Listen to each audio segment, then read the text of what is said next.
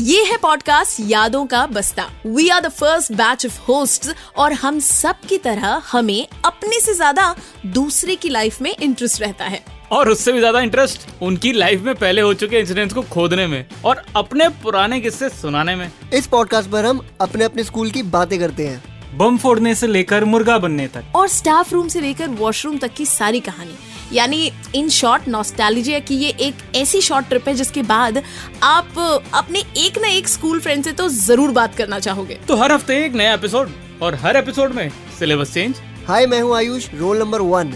मैं हूँ Dhruv roll number two मेरा नाम है पिंकी रोल नंबर थ्री और मैं हूँ विनय रोल नंबर फोर यादों के बस्ते की class only on Red F podcast